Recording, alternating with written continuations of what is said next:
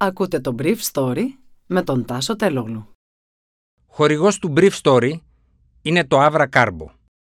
Avra Carbo, ένα ανθρακούχο, φυσικό, μεταλλικό νερό που προσφέρει sparkling εμπειρίες. Καλημέρα σας. Σήμερα είναι Τετάρτη 13 Ιουλίου 2022 και θα ήθελα να μοιραστώ μαζί σας αυτά τα θέματα που μου έκανε εντύπωση. Η επιστροφή του κορονοϊού, η όμικρον 5 σαρώνει τη χώρα. Υψηλός αριθμός εισαγωγών, πολλοί τουρίστες κάνουν ό,τι θέλουν, αυξημένα κρούσματα μεταξύ των επαγγελματιών του τουρισμού. Εμπορικό πλεόνασμα ρεκόρ για τη Ρωσία.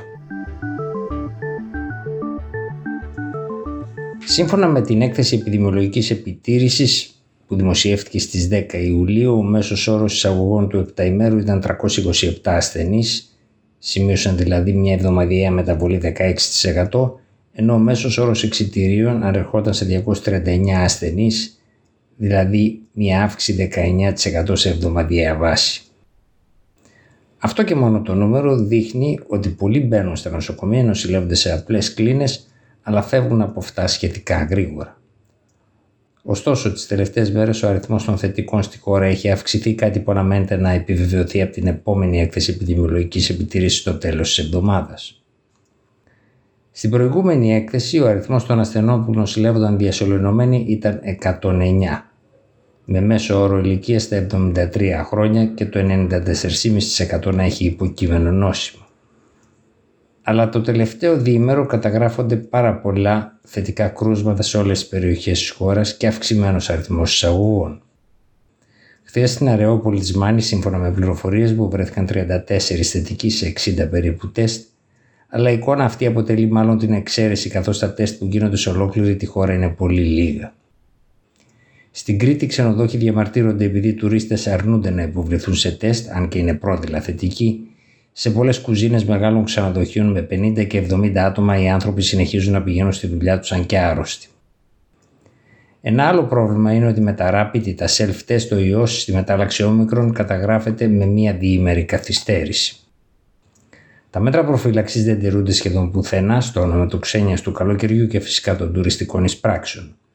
Όμως πολλοί από τους ειδικούς προειδοποιούν ότι μια τέτοια αντιμετώπιση θα έχει ως αποτέλεσμα την έκρηξη με μια νέα μετάλλαξη πριν το φθινόπωρο μετάλλαξη που θα εισαχθεί στη χώρα κατά πάσα πιθανότητα με τα εκατομμύρια των ανθρώπων που έρχονται και δεν θέλουν τον παραμικρό έλεγχο.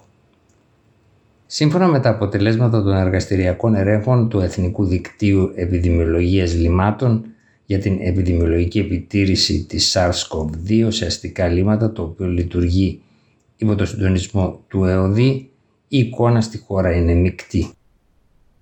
Έτσι την εβδομάδα 4 έως 10 Ιουλίου παρατηρήθηκαν αυξητικές τάσεις σε σχέση με την προηγούμενη εβδομάδα στο μέσο εβδομαδιαίο υλικό φορτίο στα αστικά λίματα σε 6 από τις 12 περιοχές που ελέγχθηκαν.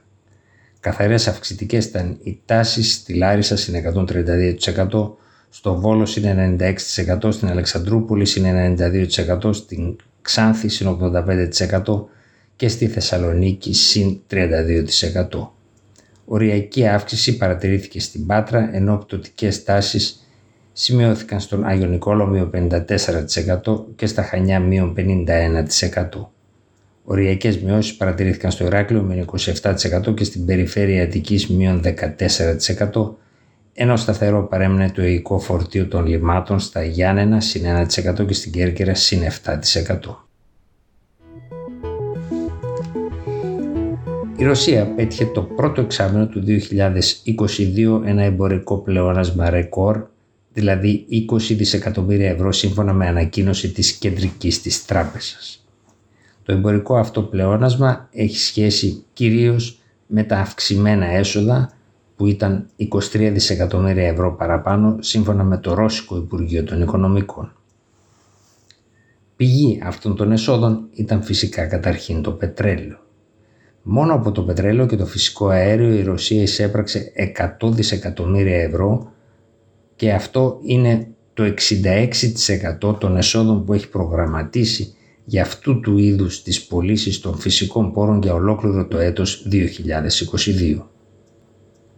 Όμως μεγάλο ρόλο έπαιξε και το γεγονός ότι η Ρωσία σε πολλά προϊόντα μηδένισε σχεδόν τις εισαγωγές της από τις χώρες της Δύσης.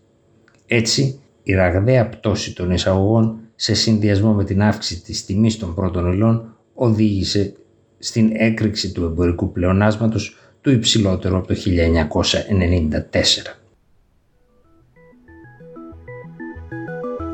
Ήταν το Brief Story για σήμερα Τετάρτη 13 Ιουλίου 2022.